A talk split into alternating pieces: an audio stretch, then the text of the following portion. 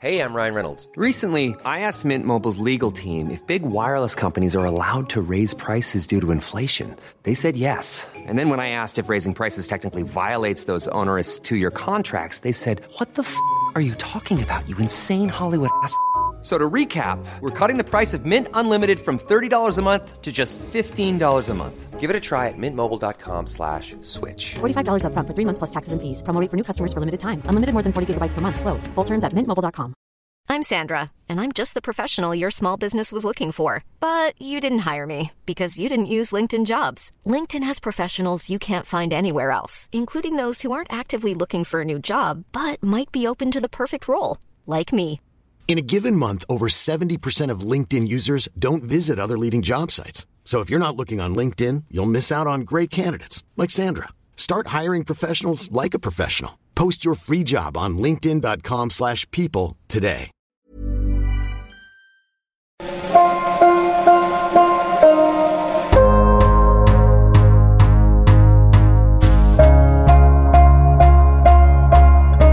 Radio Westeros, Episode 13 In This Light, a Beauty. Hey, listeners, and welcome to another episode of Radio Westeros. I'm Yoke Boy in England. And I'm Lady Guinevere in Boston, and today we have an episode for you all about Brienne of Tarth. That's right, lucky number 13 is all about Brienne the Beauty, the warrior maid, a maiden with a quest. And we'll be looking at some of the major themes that run through Brienne's arc knighthood, honour, and beauty, to name a few. Yes, we will. We'll start with an overview, then a look at her arc with Jaime, continuing on from our last episode, as well as a brief look at her ideas of knighthood and her possible relationship to Sir Duncan the Tall. Yeah, we're going to discuss that popular fan theory, and we'll also examine her travels in the Riverlands during Feast, with a very close look at our pick for one of the most unappreciated and perhaps funniest characters in A Song of Ice and Fire, Nimble Dick Crabb. And we'll wrap it up with a look at what happens when she's reunited with the undead Catelyn Stark, as well as some speculation on what we might see in the Winds of Winter. With our usual readings set to music, a song from the fandom, and a special advert from Westeros.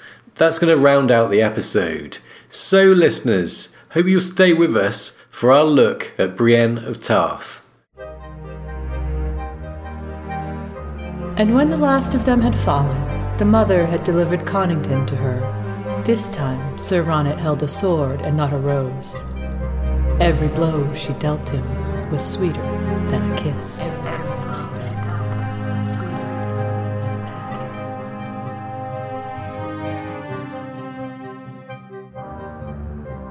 Okay, so an overview. We first see Brienne at Bitterbridge as Cat, Renly, and others watch a melee. We see a huge armoured warrior who could probably match up physically with someone like the Hound. Yeah, and the reader, as well as Catelyn, who's the point of view character, immediately assumes her to be a man. This gives the grounding for one of Brienne of Tarth's central themes gender identity. As she bests Loras, she reveals that she's not only a female, but an accomplished warrior. The shock upon this reveal sets the stage for Brienne here, a woman in a man's world. And the conflicts and challenges that arise from Brienne's desire to challenge gender traditions in Westeros continue through her arc. And it's a devotion to becoming a warrior and upholding knightly values, in spite of opposition and ridicule from the male dominated world, which underscores Brienne of Tarth as one of the truly brave and heroic characters in this series. Okay, so let's look at her upbringing to get a better sense of the depth to her character. She's the high-born daughter of Lord Selwyn of Tarth, and we find out quite early on that she never knew her mother when she confides this to Catelyn. And we mentioned in our Jon Snow episode that he didn't have a female role model, which might have shaped him as a warrior and as a man of the Night's Watch. Well, perhaps there's a similarity with Brienne here. She also seems to have lacked a female role model, so it's perhaps no surprise that she's now following a path usually taken by men. And as we've seen with other characters who lacked these female role models in their youth, this might have had an impact on the decisions she made through her life. and we do get glimpses of Brienne's formative years and the events that have helped to shape her. One recurring moment in her memories that underlines her struggle as a rather unattractive female at odds with what's expected of her as a lord's daughter is her meeting with Red Ronnet Connington in her youth. Yeah, and it's interesting how this story unfolds. First of all, Brienne bests Ronnet at the Bitterbridge melee, and at first we don't realise the significance there. Then in Feast, she remembers being 12 years old and being matched with Ronnet. It's clear from her memory that it was an awkward and uncomfortable situation. So by now we know there's a story there, and the way it's being presented in these snippets underlines that it's a really deep and meaningful tale for Brienne. A similar gradual reveal technique is used for Cersei and the Valonqar tale, for example. And later in Feast, we learn that Brienne's besting of Ronnet was some kind of revenge for her. It says, The mother had delivered Connington to her. This time Sir Ronnet held a sword and not a rose. Every blow she dealt him was sweeter than a kiss. And Brienne mentions hating roses again. Loras's sigil had made her fight harder because of the sight of roses.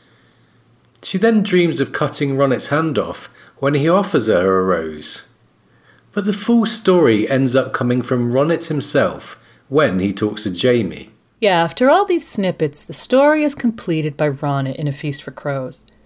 We learn that Brienne was actually betrothed three times, and she herself has brief memories of this. She recalls the first, a younger son of Lord Caron who died, with sadness, and the third, an old landed knight whom she bested in the training yard, with satisfaction. Ronnet tells Jaime that he was the second, but he found her repulsive and awkward. He brought the twelve year old Brienne a rose and swore it was all she would ever get from him.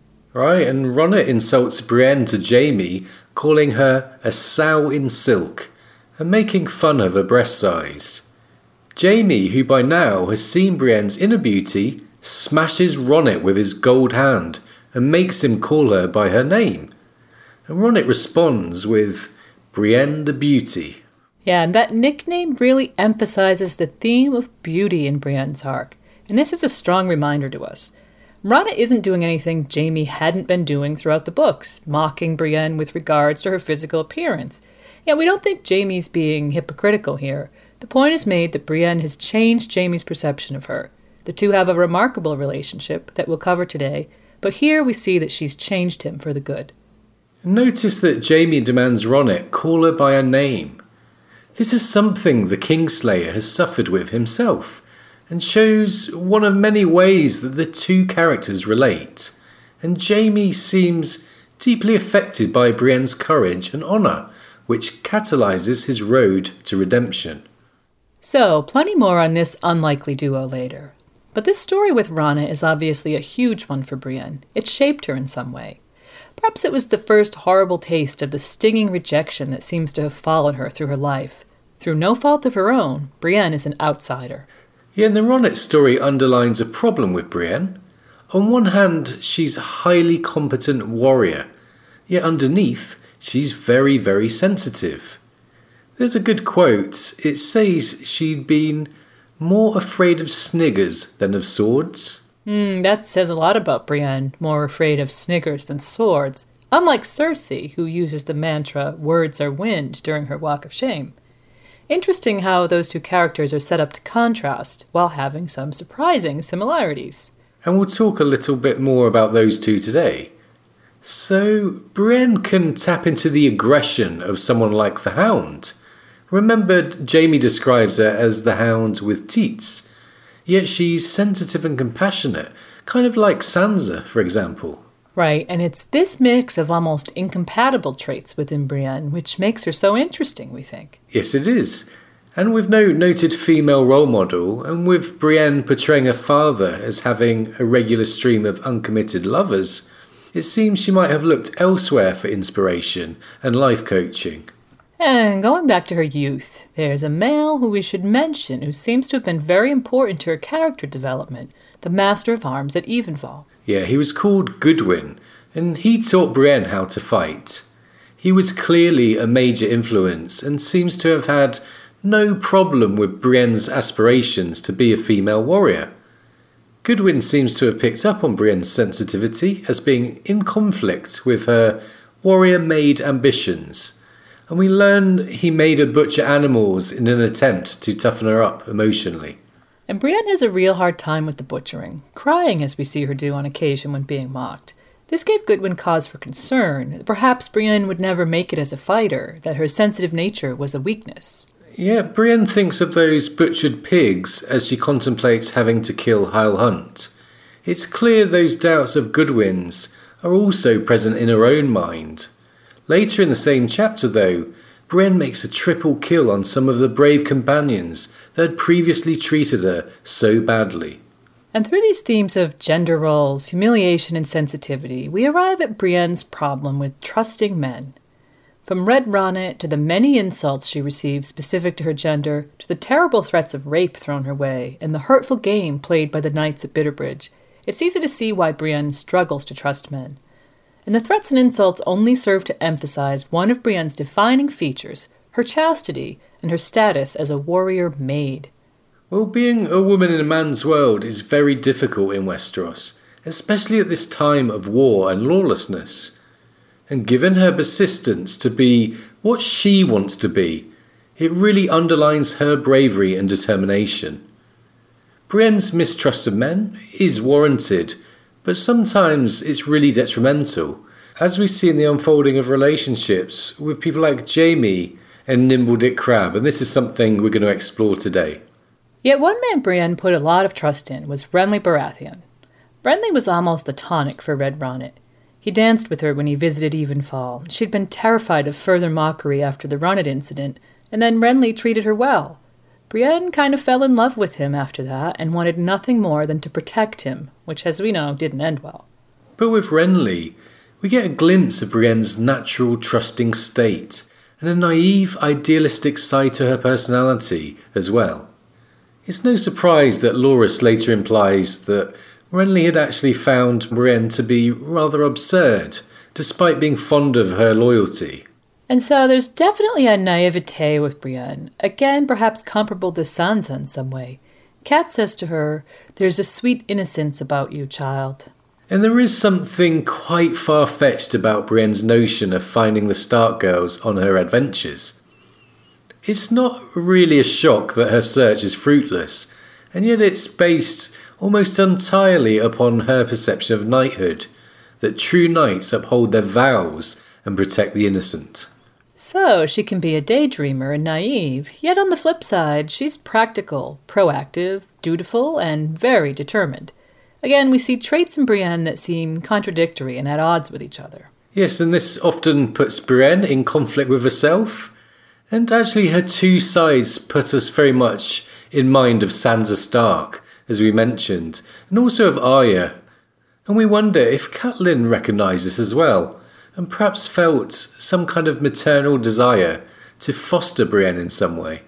Well, that's certainly possible, and we should point out that while Arya and Sansa have been referred to by their father as the sun and the moon, the arms of House Tarth contain both the sun and the moon, perhaps symbolizing Brienne's dual nature. Mm, and anyway, Brienne is a wonderfully crafted character, full of complexities and unusually paired opposing traits.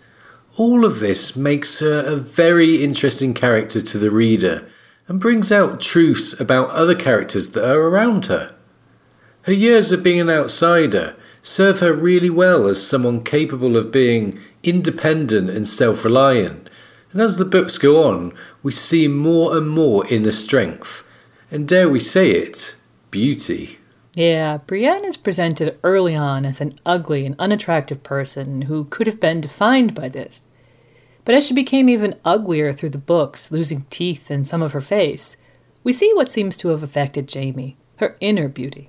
And we think that it's a triumph that George is using this well worn trope of beauty on the inside in a way which seems to avoid the typical cliches and it's emphasized by the nickname Brienne the Beauty. It's the depth of Brienne's character which helps in this sense, and the realism employed by George, continually challenging the Maid of Tarth in new and interesting ways. So that's our overview of Brienne. Next, we'll take a look at her relationship with Jaime Lannister.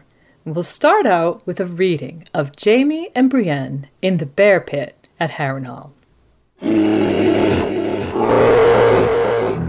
You gave her a tourney sword. The goat brayed laughter, spraying him with wine and spittle. Of course, I'll pay her bloody ransom. Gold, sapphires, whatever you want, pull her out of there. You want her? Go get her. So he did. He put his good hand on the marble rail and vaulted over, rolling as he hit the sand. The bear turned at the thump, sniffing, watching this new intruder warily. Jaime scrambled to one knee, and he filled his fist with sand. Kingslayer? He heard Brienne say, astonished. Jaime. He uncoiled, flinging the sand at the bear's face.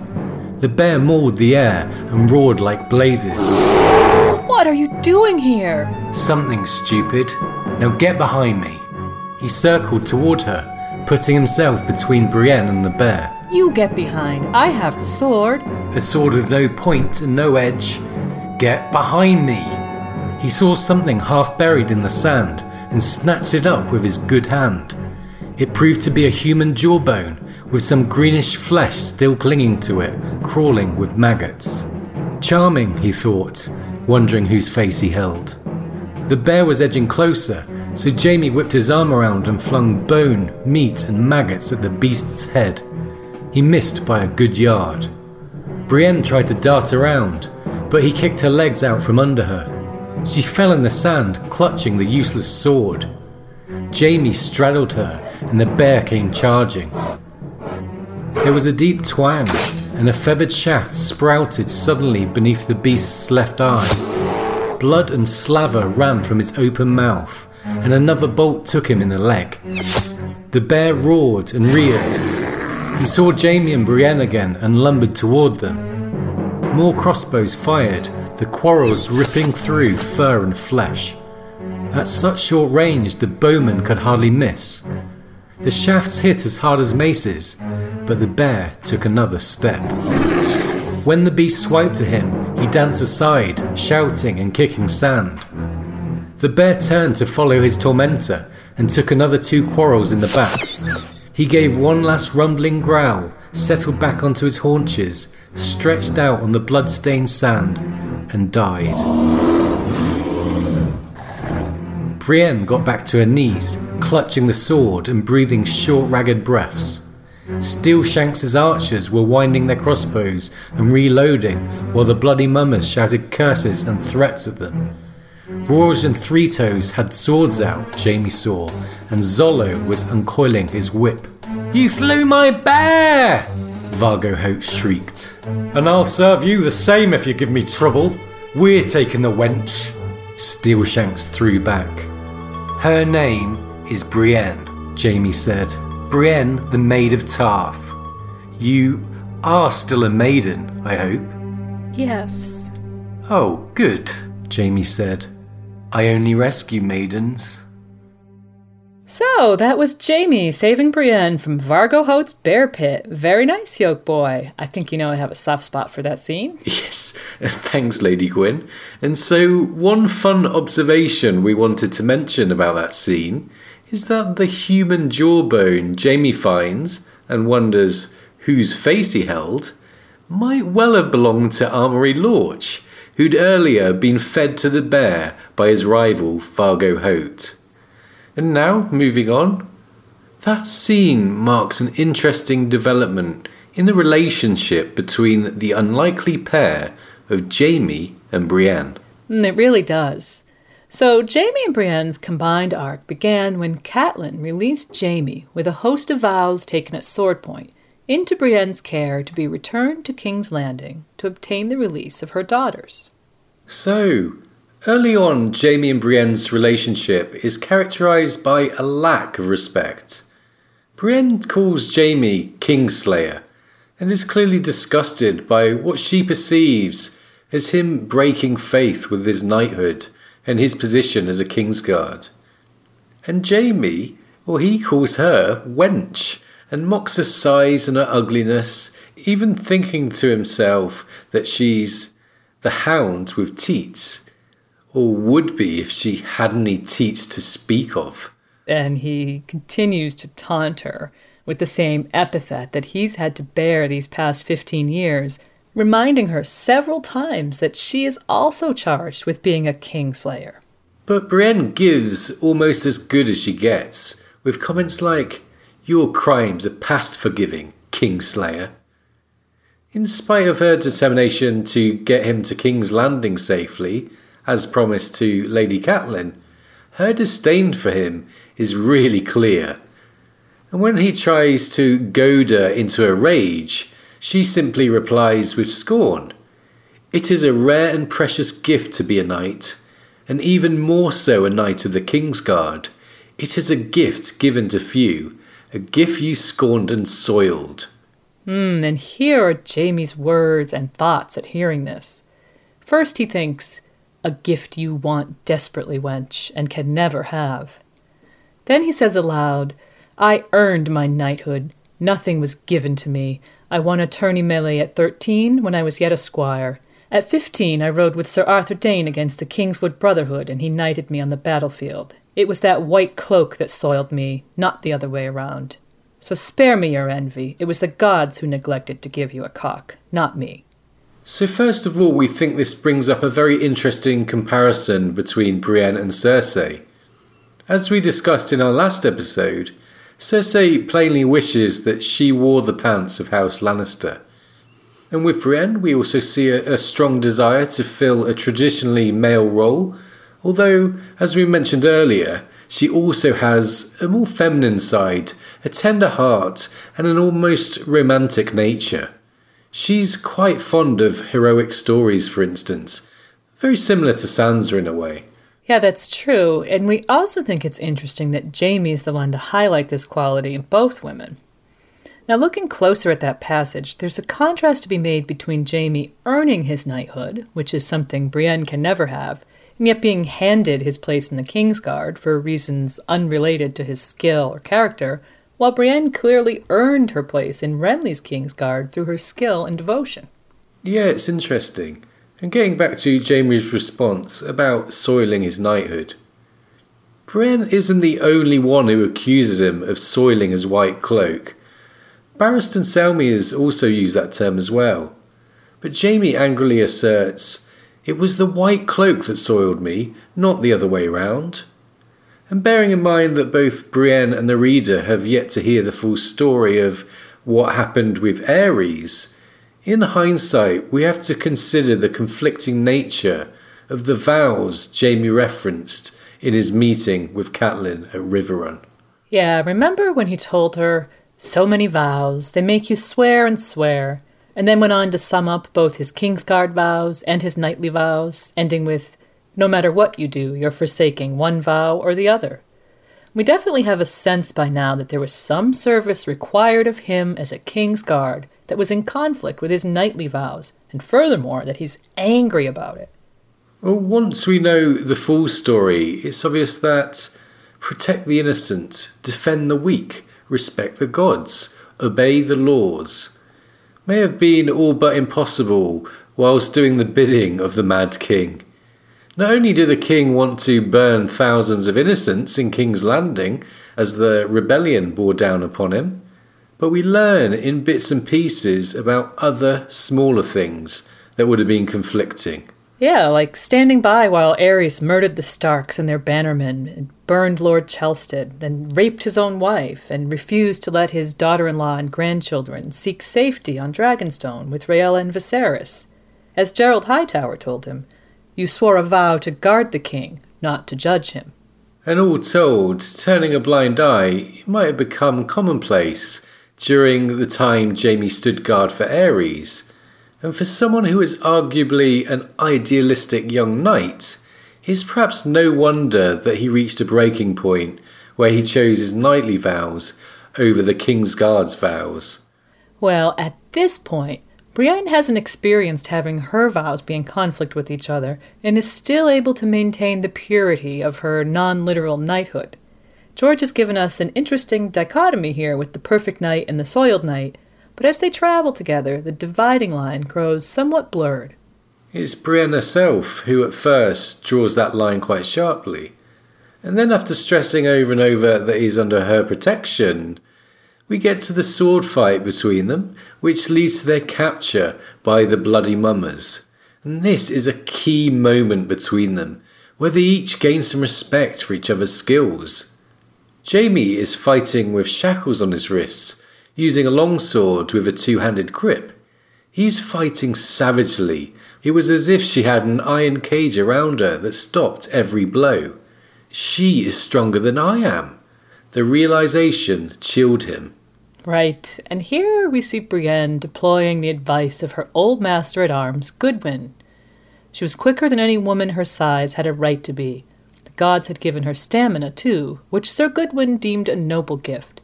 Fighting with sword and shield is a wearisome business, and victory oft went to the man with most endurance. Sir Goodwin had taught her to fight cautiously, to conserve her strength, while letting her foes spend theirs in furious attacks. Men will always underestimate you, he said, and their pride will make them want to vanquish you quickly, lest it be said that a woman tried them sorely. And later, Brienne will recall this on two occasions. First, how Jaime Lannister had come at her that way in the woods by Maidenpool.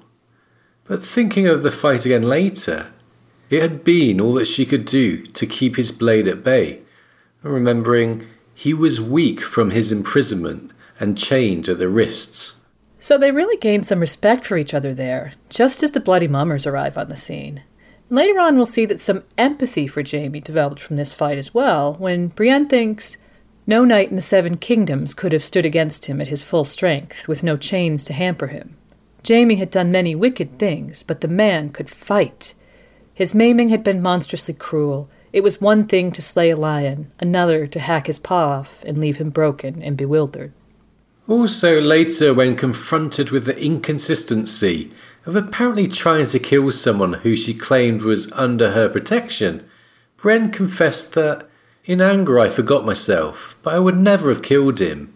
If he dies, the Lannisters will put my lady's daughters to the sword. So, the line between captor and captive becomes a bit blurred there. And then, after they fall into the clutches of the bloody mummers and Jaime loses his hand, Brienne gets a taste of what true evil is, and we see a sort of understanding grow between them. Not a huge shock in the face of their shared trauma, but Brienne gradually arrives at a place where she's able to evaluate him differently than she was at first. Without a doubt, Jaime seems less a villain when the Bloody Mummers are around. Yes, Jaime starts to look like a nice guy when Vargo Hoat's around. And now not only does she urge him to live when he would have given up after the amputation, but he saves her from rape with his lies to Urswyck and Vargo Hoat about sapphires. These two begin to look out for each other now, and this doesn't end when they're at last delivered to Roose Bolton at Harrenhal. Yeah, when Jaime is sent to Qyburn to see to his infected stump and other wounds, he asks Qyburn to see to Brienne as well. Qyburn asks, What is this woman to you? And Jaime names her my protector. Now, one thing that struck us is that during this part of Jaime's arc, he has become progressively more and more filthy.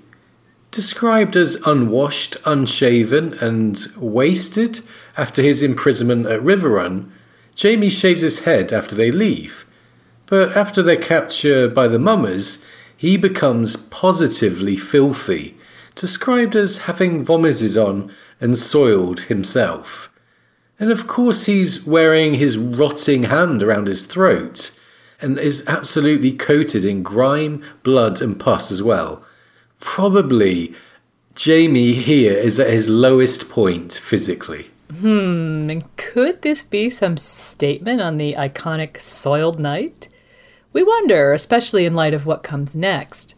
After receiving medical attention, the next place we see Jaime and Brienne is in the bathhouse at Harrenhal.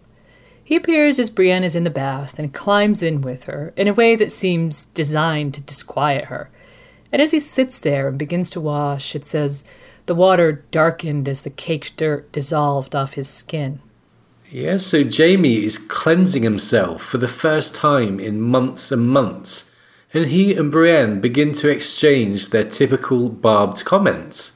But as the dirt starts to dissolve, Jaime finds himself telling Brienne exactly what happened that day in King's Landing, with Ned Stark bearing down upon the city and his own father at the gates.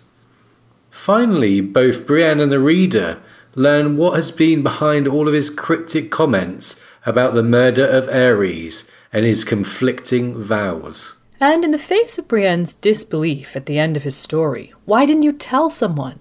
He replies, The knights of the King's Guard are sworn to keep the king's secrets. Would you have me break my oath?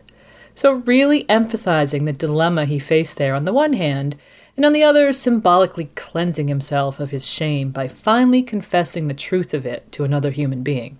And this literal and symbolic cleaning of Jaime is why the bathhouse was the perfect place for Jaime to earn some redemption, both from the reader and from Brienne. George has washed away some of that grime from a knight who seemed soiled since very early in Game of Thrones. So, not only is this a symbolic starting point of Jaime's redemption arc for the reader, it also marks the beginning of a series of unlikely romantic overtones between Brienne and Jaime. In the tubs, Jaime finds himself becoming aroused through his brief glimpses of Brienne's nakedness, and when he starts to fall as he stands in the tub, it says, Brienne caught him before he could fall. Her arm was all goose flesh, clammy and chilled, but she was strong and gentler than he would have thought. Gentler than Cersei, he thought, as she helped him from the tub. Right, so in contrast to earlier, his comparison of Brienne and Cersei is now more favourable towards Brienne. For her part, Brienne will remember that scene later. It says, At Harrenhal the tubs had been huge and made of stone. The bathhouse had been thick with the steam rising off the water, and Jaime had come walking through the mist naked as his name day, looking half a corpse and half a god. He climbed into the tub with me, she remembered, blushing. So, there's something going on here, more than mutual respect for swordsmanship or gratitude for the protection they've given each other. And with her ugly appearance, inner beauty, kindness, honesty, and chastity, Brienne seems like an inversion of Cersei and so a fondness of some sort at least might be appealing to Jaime, who finds himself at the crossroads of change. But Brienne still calls him the Kingslayer, so they still have a ways to go. Later, when they dine with Roose Bolton, they're brought up to date on what's been happening with Starks, Freys, and Lannisters while they've been traveling. Roose speaks cryptically about the prospects of King Robb, telling them about the Karstarks, Duskendale, and the upcoming wedding at the Twins. The overall tone is quite menacing, prompting Brienne to defend Robb. In Jaime's thoughts, stoutly, as stubbornly loyal of speech as she was of deed. Yes, she has proved herself to be both stubborn and loyal so far. And the result of the interview with Roose is an agreement that Jaime will absolve him of any responsibility for his maiming. Brienne is informed that Arya Stark is in custody and will be returned to the north, while Sansa has been married to the imp.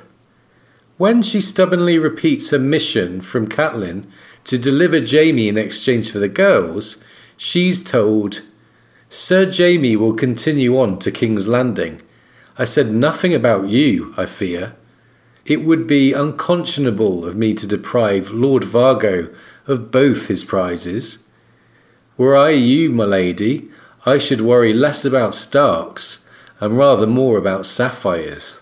Hmm, and so Jaime sets out on the road to King's Landing in the company of Steelshanks Walton, Qyburn, and two hundred men. He's looking ahead to Cersei and has only a momentary pang at leaving Brienne behind, even when he's told by Qyburn that the sapphireless ransom offered by her father pretty much assures that she'll be raped and abused by the mummers. Right, and he resolves to think no more about her which lasts as long as until he falls asleep with his head on a weirwood stump and has a dream. And this is a remarkable dream. He's naked beneath Casterly Rock, and his hand is whole. He's forced its spear point into a watery cavern where his sister and father and other family members appear and tell him he is in his place, his darkness. Then he finds himself alone in the darkness with a sword lit with blue flame. When the flame goes out, he hears Cersei say, he will die. But not for long, because into his darkness appears Brienne, naked as well and bound, but still stubbornly declaring her oath and obligation to keep him safe. He cuts her bonds, and suddenly she has a flaming sword as well, and he thinks, in this light she could almost be a beauty. In this light she could almost be a knight. And here's where it gets really weird. Jaime hears a horse approaching, and for a moment he's reminded of Ned Stark judging him in the throne room at King's Landing after Aerys' death. But it's Rhaegar Targaryen and Jaime's Kingsguard brothers who appear and accuse him of breaking his vows. He tries to tell them how it happened, to justify himself, but his sword's flame goes out, leaving only Brienne to protect him, and his ghosts come rushing in. And when he wakes screaming, he notices the stump is made of weirwood, which reminds him again of Ned Stark.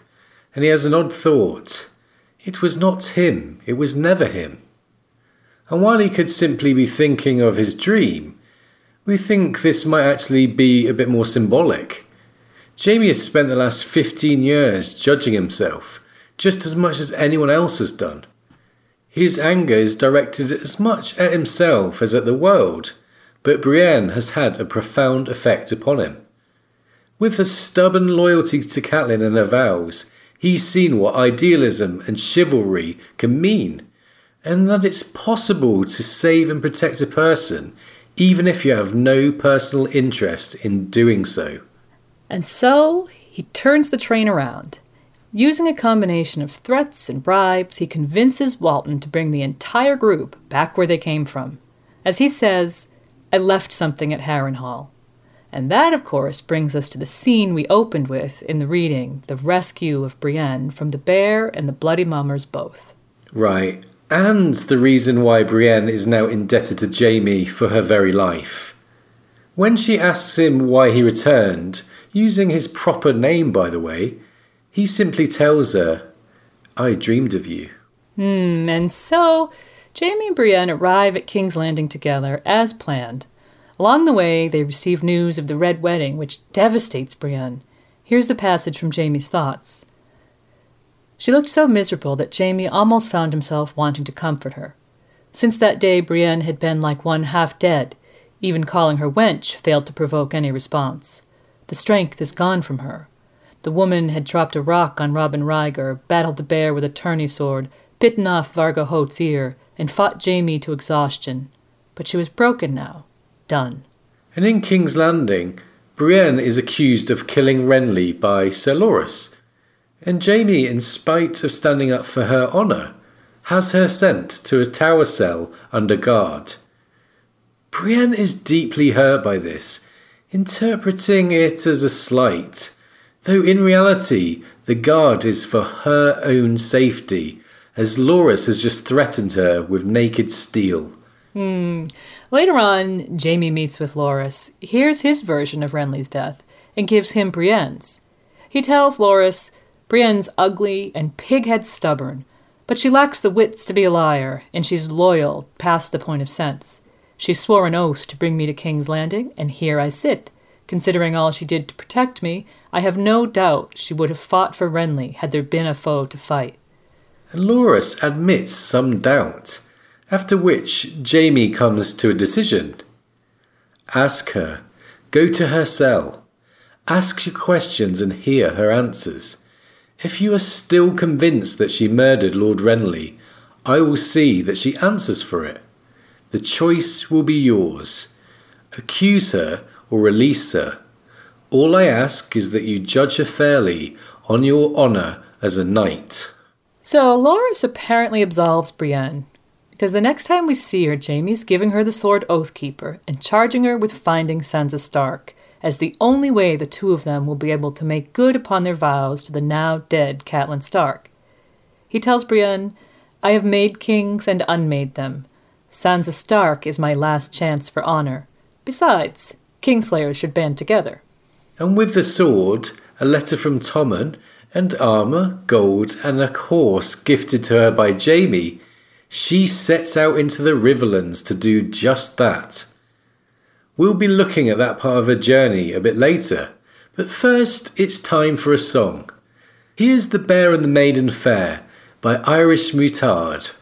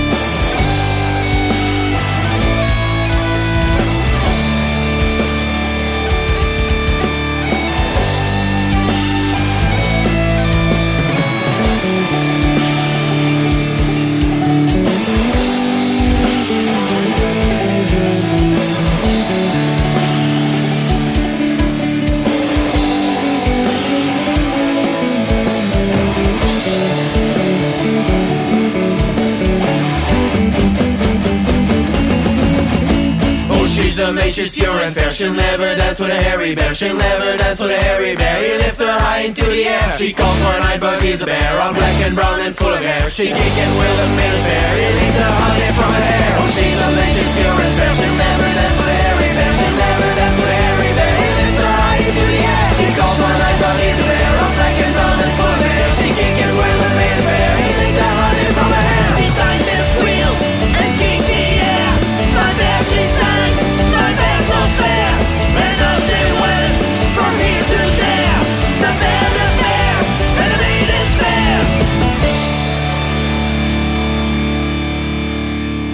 And that was Irish Moutarde's version of The Bear and the Maiden Fair.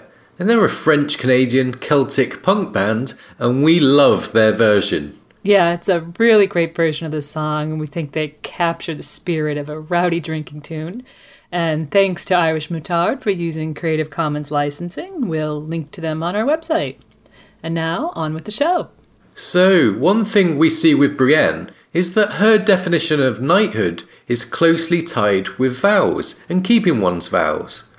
In a sense, for her, being a knight is mostly about honour, defined as a strict adherence to the promises that one makes type of honor that Brienne seems to revere seems almost sacred at times. Indeed, her character has much in common with the pure and chaste knight Sir Galahad, the only knight in Arthurian legend perfect enough to achieve the Holy Grail.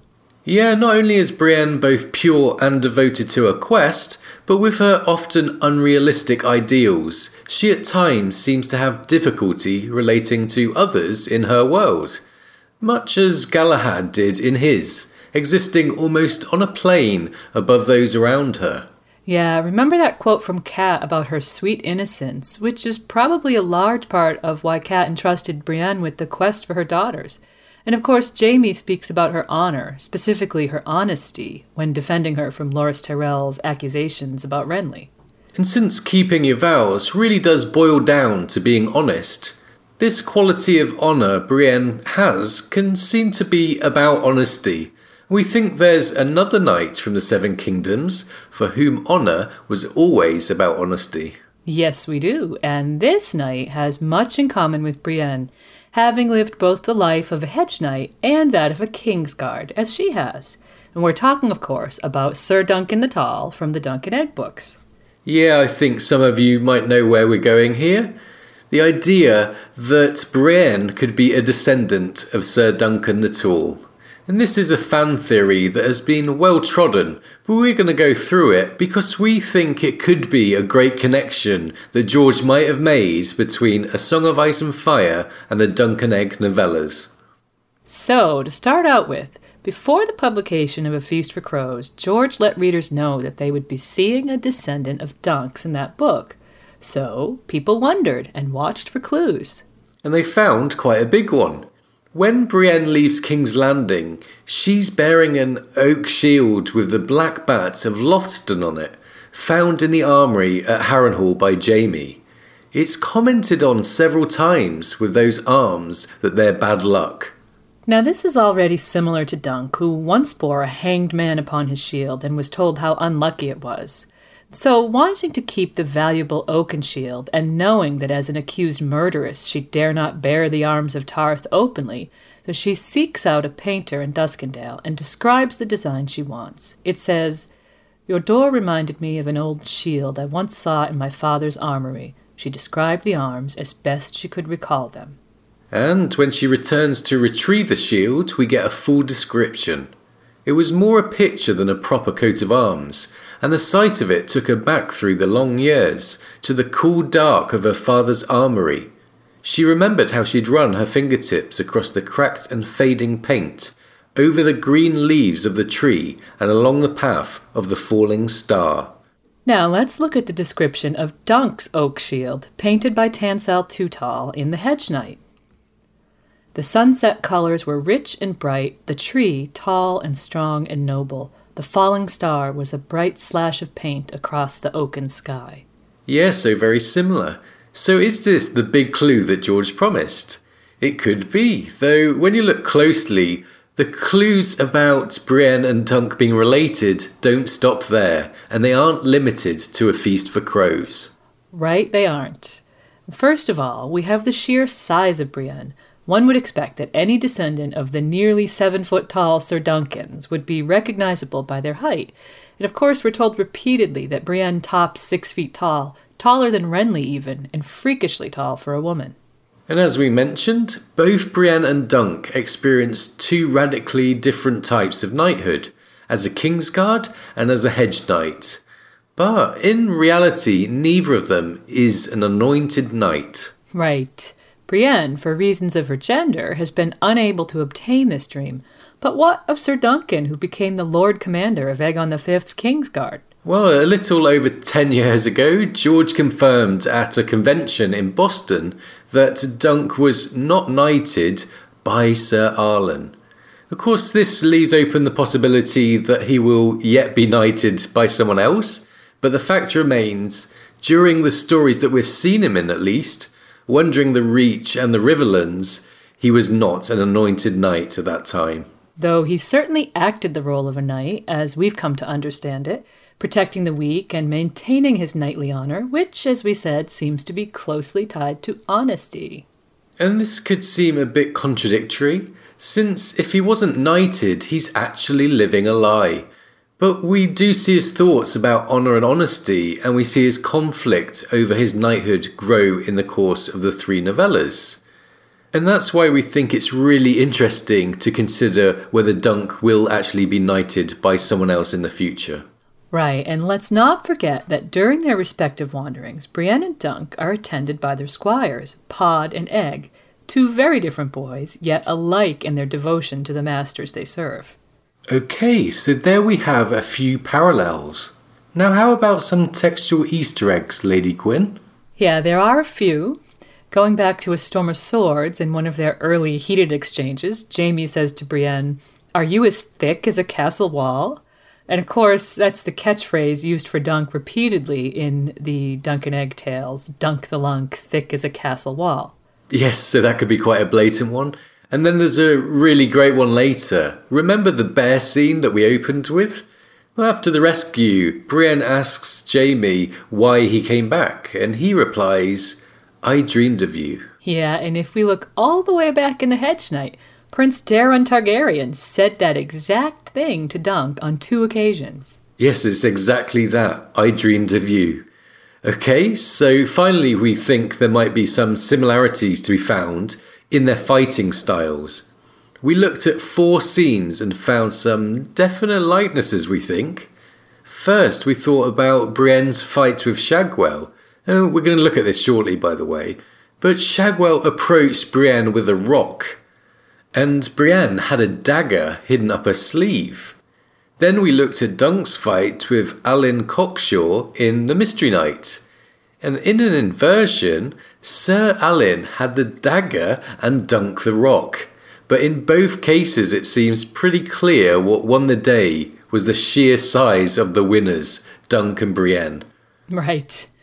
And we looked at Brienne's final victory over Loras Tyrell in the melee at Bitterbridge, and Dunk's triumph over Aerion Targaryen in the Hedge Knight.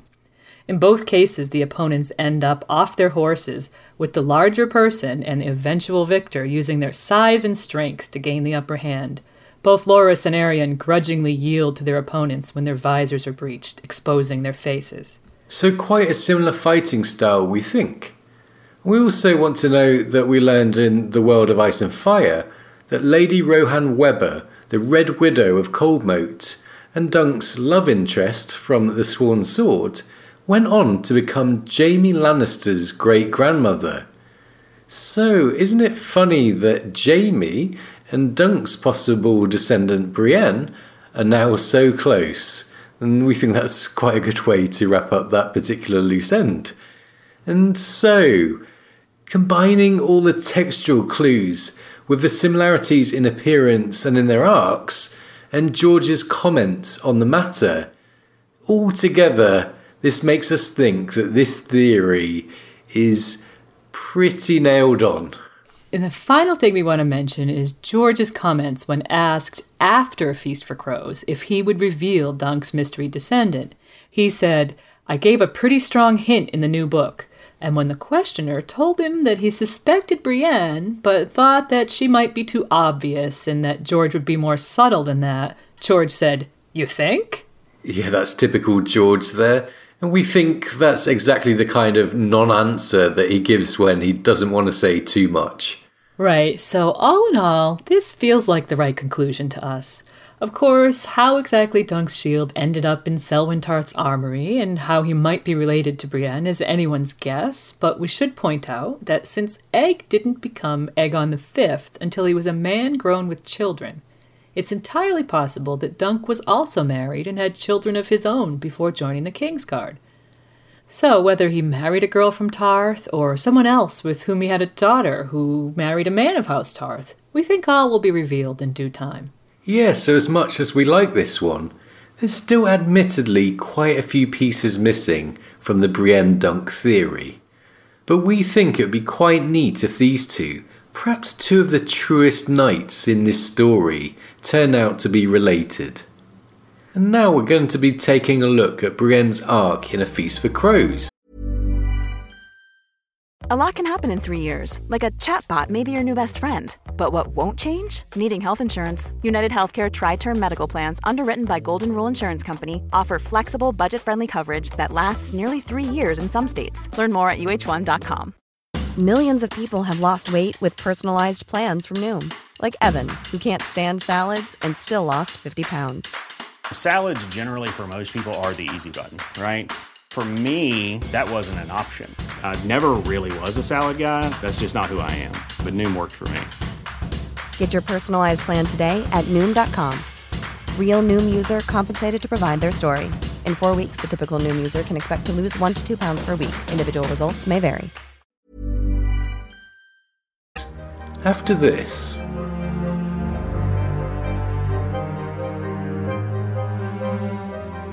I have to find her. There are others looking, all wanting to capture her and sell her to the Queen. I have to find her first. I promised Jaime. Oath Keeper, he named the sword. I have to try to save her, or die in the attempt.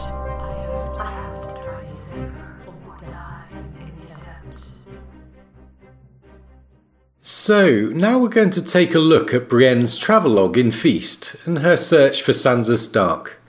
In the previous segment, we mentioned Brienne's similarity to Sir Galahad, the purest and most innocent of King Arthur's knights, and the only one to obtain the Holy Grail. Right, and the quest for the Holy Grail is often seen as one of fruitless wandering, and in many cases, the landscape that the questing knights must travel through is represented as a wasteland.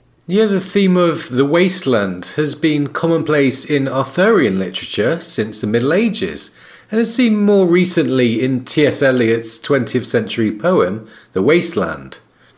We think that no region of Westeros can better represent this theme than the post war Riverlands. And it's probably no accident that Brienne's fruitless quest in A Feast for Crows finds her crisscrossing this devastated landscape in search of something that she seeks, mainly as a means of keeping a series of vows. Right, not unlike the Grail Knights of Legend, Brienne has made a series of holy vows, first to Lady Catelyn and later to Jaime, to find one or both of the Stark girls. It's probably significant that she has no plan for what she would do if she did indeed find them. For Brienne, it seems that the quest itself is the actual goal. Yes, at one point early in Feast, while contemplating the futility of her quest, she reminds herself that no promise was as solemn as one sworn to the dead, and thinks, I will never stop looking, I will give up my life if need be, give up my honor, give up all my dreams. So we can see that Brienne takes this quest so, so seriously on account of the vows sworn to the now dead Catelyn Stark and promises made to Jaime Lannister in King's Landing. And while many readers find these chapters of Brienne's to be boring, they're actually some of the most important chapters in A Feast for Crows, we think. Without them, we'd have no eye on the common people of the Riverlands. We wouldn't know what was happening with the Brotherhood Without Banners, or the remaining Bloody Mummers, or some other significant characters.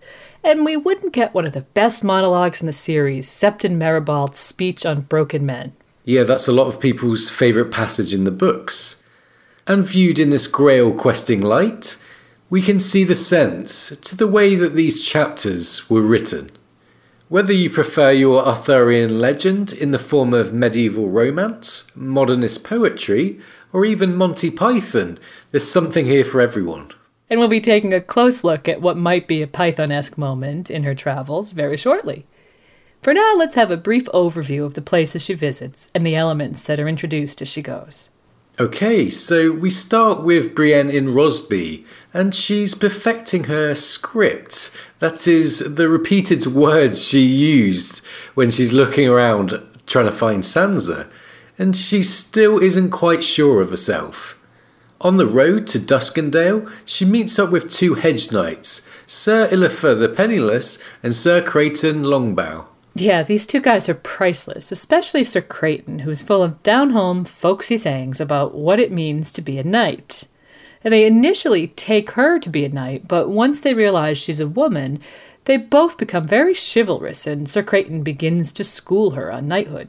Yes, according to Sir Creighton, a true knight must defend the gentler sex, and a true knight is the only shield a maiden needs. And also, a knight swears by his sword, and a sword is only as good as the man who wields it. Hmm, so, Creighton proves very talented at reciting these little aphorisms and sayings about knights, but it's Sir Illifer who proves himself to be very observant when he examines Brienne and concludes from her bearing the lust and shield and her size that she's the Maid of Tarth, slayer of Renly Baratheon.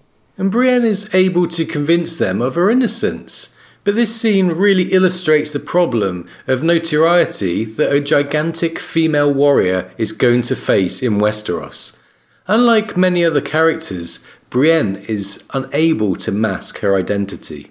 So they continue on together on the road towards Duskendale, where they meet Sir Shadrick, the Mad Mouse, in company of a merchant who's also bound for Duskendale. It turns out that the Mad Mouse is looking for Sansa Stark, and for the first time, Brienne realizes that with a reward in play, she is not going to be the only person on this quest. And we should point out that the Mad Mouse turns up in the Vale with Littlefinger by the end of Feast. So we think there's most likely some further significance to his meeting with Brienne, which only time will tell. Okay, so Brienne manages to shake off her company and enter Duskendale alone, where she meets with the Maester at the Dun Fort, who is impatient as Brienne is only the latest in a string of people who's thought to seek Sansa in Dontos Hollard's hometown. His lack of insight leads Brienne to recall her interview with Brella, who was one of Sansa's maids in King's Landing, who assured Brienne that she would seek out her family. Yeah, and this is one of those almost there moments, because Brienne is thinking about seeking out Lysa Arryn in the Vale when she ventures into a blind alley and as she turns to leave, stumbles into a young boy. And this boy turns out to be the one on the piebald horse that she remembers from earlier in the day. But the reader might recall, he's actually been following her since Rosby. Yes, right. He's mentioned several times, but of course, Brienne doesn't realize this, but she is distracted by it and forgets all about the Vale, going to have a meal at an inn, where she meets a certain dwarf who's a brother of the faith and is en route to King's Landing. And this dwarf, described as not quite five feet tall, his nose veined and bulbous, dressed in the brown, rough spun robes of a holy brother. And he's the one who tips her off about Nimble Dick Crabb and the stinking goose in Maidenpool, as we'll discuss shortly. And sadly, he also seems to be one of those dwarfs massacred in Cersei's kingdom wide dwarf dragnet. Right, in case you missed it, a few chapters later, a head is brought to Cersei by three wretched fools who naturally claim it's the head of the imp since the now rotting head has a familiar bulbous nose, where Tyrion had none, Cersei dismisses them, and they begin arguing with each other about whether the unfortunate man had lied when he said he was a sparrow, a brother of the faith. Ah, poor man. Already the third in a string of unfortunates wrongly killed in an effort to sate the Queen's desire for vengeance. At least this information on Dick Crabb sets Brienne on a path she might not have otherwise taken, one that might seem pretty hopeful at first. Well, Brienne sets out for Maidenpool and the Stinking Goose, and on the way she realizes that she's being followed. It turns out to be the boy on the piebald horse, who is none other than Podrick Payne. Yeah, so poor little Pod is following her, partly because he hopes that she'll lead him to Tyrion, and partly because he has nowhere else to go. Brienne learns that he was abandoned by his mother with a distant relative, for whom he served as a page and squire until he was killed fighting at the Battle of the Green Fork under Tywin. After a brief misadventure, Sir Kevan took charge of Podrick and sent him to Tyrion. So, this is a young boy who hasn't had much care in his life, and as we know, he was devoted to Tyrion. After some brief training with the sword, Brienne thinks, He's still no squire, but I'm no knight, no matter how many times he calls me sir. And so she decides that she'll let him accompany her on her quest. So they arrive in Maidenpool, where Brienne has an uncomfortable reunion with a knight from her past, Sir Hyle Hunt. And he was one of the knights in Renly's host who had played a cruel game with Brienne, as we find out in this chapter. Right, a group of knights had a wager with a cash prize to whichever claimed her maidenhead. It was young Dickon Tarly who informed his father of the game, who put an end to it, and let Brienne know in no uncertain terms that he held her responsible for it. Mm, Brienne was shocked at this behaviour on the part of anointed knights, but at the same time, she becomes the victim of classic victim blaming by Lord Randyll. Along with his reputation as a fearsome warrior, a man of harsh justice, and a less than loving father, we now learn that Lord Randyll is more than a little misogynistic. Yeah, here's what he tells Brienne. A war host is no place for a maiden. If you have any regard for your virtue or the honor of your house, you will take off that mail, return home, and beg your father to find a husband for you. The gods made men to fight and women to bear children. A woman's war is in the birthing bed. So in Maidenpool, Brienne is also reunited with Lord Randyll, who's not exactly overjoyed to find her there. He threatened to send her back to Tarth, and when she produces Tommen's letter stating that she's on the king's business, he has nothing but scorn for her prospects of finding Sansa Stark. Right, and once again, the possibility of the Vale is raised, but Tarly dismisses that as an option by giving her the news of Lysa Arryn's death. So it seems that Brienne finally abandons hope of finding Sansa with her family due to this information, which was correct, but it involved what the reader knows to be a tragic jump in logic. Yeah, and following this interview, as Brienne seeks out the man that the dwarf in Duskendale told her about, we see the beginning of what might be viewed as aimless wandering, following false trails and misinformation that ultimately lands her in a situation where that parchment from Tommen can offer her no help whatsoever. Mm, absolutely right.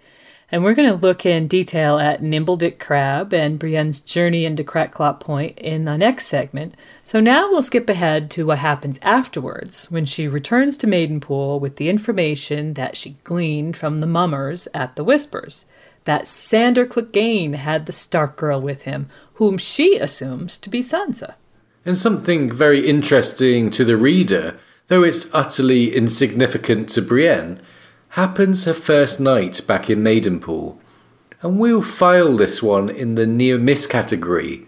Whilst looking for a place to spend the night, Brienne and Pod go to the docks, thinking perhaps a ship will offer them a berth. Standing there observing these trading ships, she sees a Braavosi galley called the Titan's Daughter, casting off her lines to ride out on the evening tide. Hmm, and the careful reader will know that this is the very same ship that Arya Stark is on, bound for Braavos. Ooh, Brienne actually seeing Arya's ship. That's a really good catch there that readers have made. And so Brienne is determined to track down the Hound, and via Sir Hyle's cousin, she learns of the fight at the inn and his supposed attack on Saltpans. She wants to go north to look for Sansa, after Pod assures her she would go where her gods are. But she dare not leave the Riverlands without tracking down the Hound. Right, so she sets out from Maidenpool once more, this time in the company of Sir Hyle Hunt and an itinerant septon named Meribald. And it's from Meribald that we get a compelling sense of the suffering of the people of the Riverlands and just how much of a wasteland this region has become in the aftermath of the War of the Five Kings. This is where he makes one of the best speeches in the series, as we said, explaining the plight of the broken man.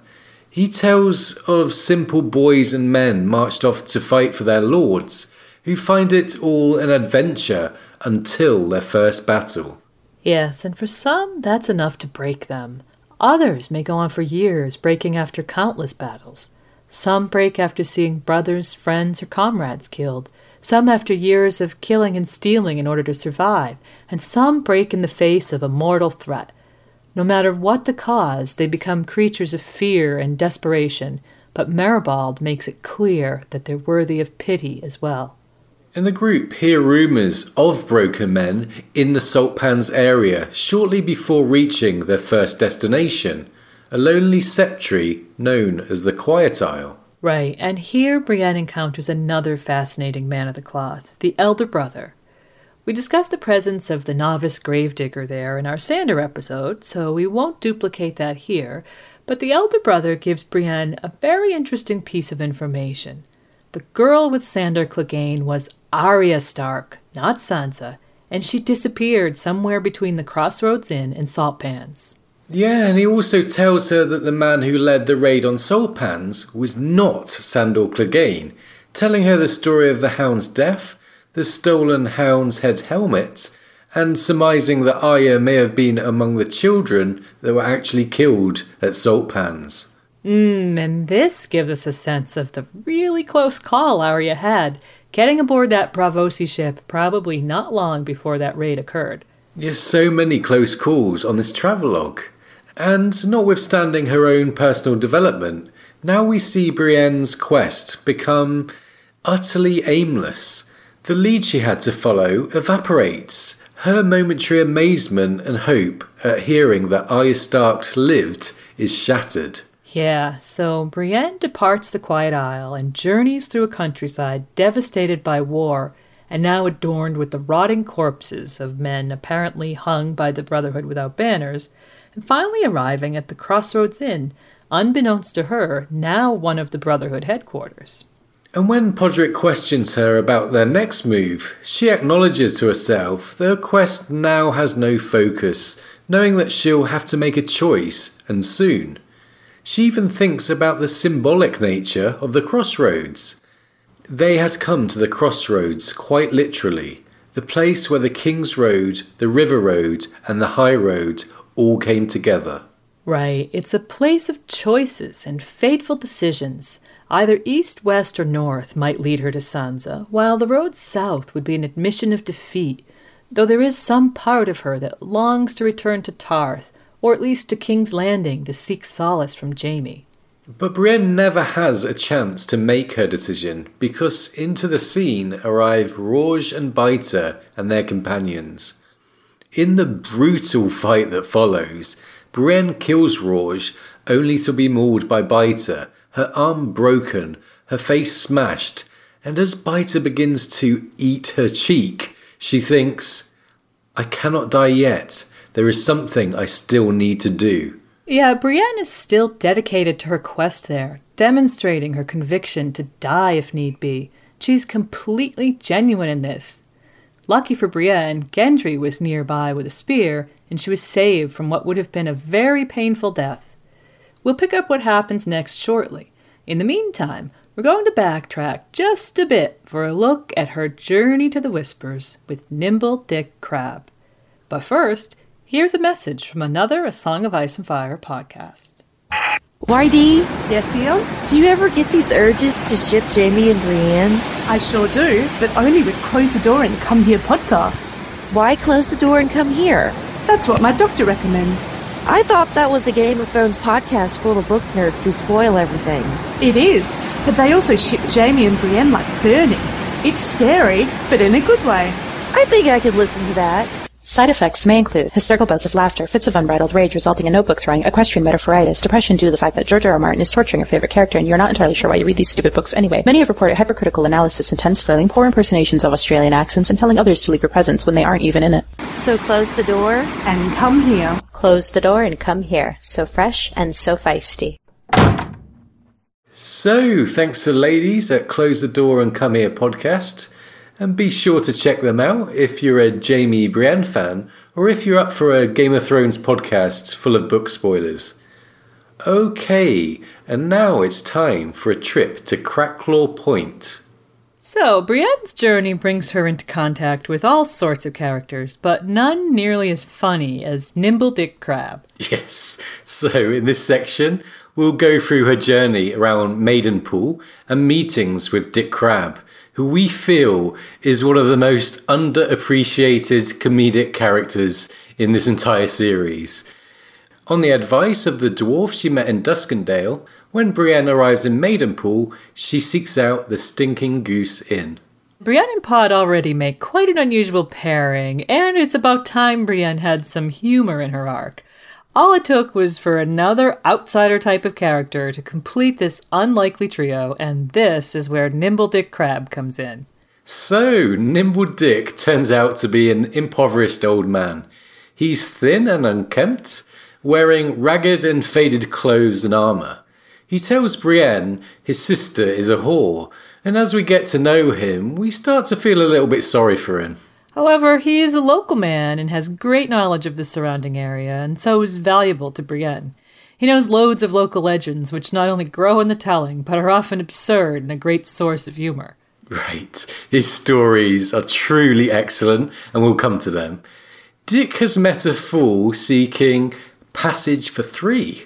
After some cross wires, Brienne thinks this is Dontos, Sansa, and and now she begins to pay Dick for more information, leading to him becoming their guide. In this time of tension and suspicion for Brienne, we get early signs that Nimble Dick is a real character, someone that likes a joke.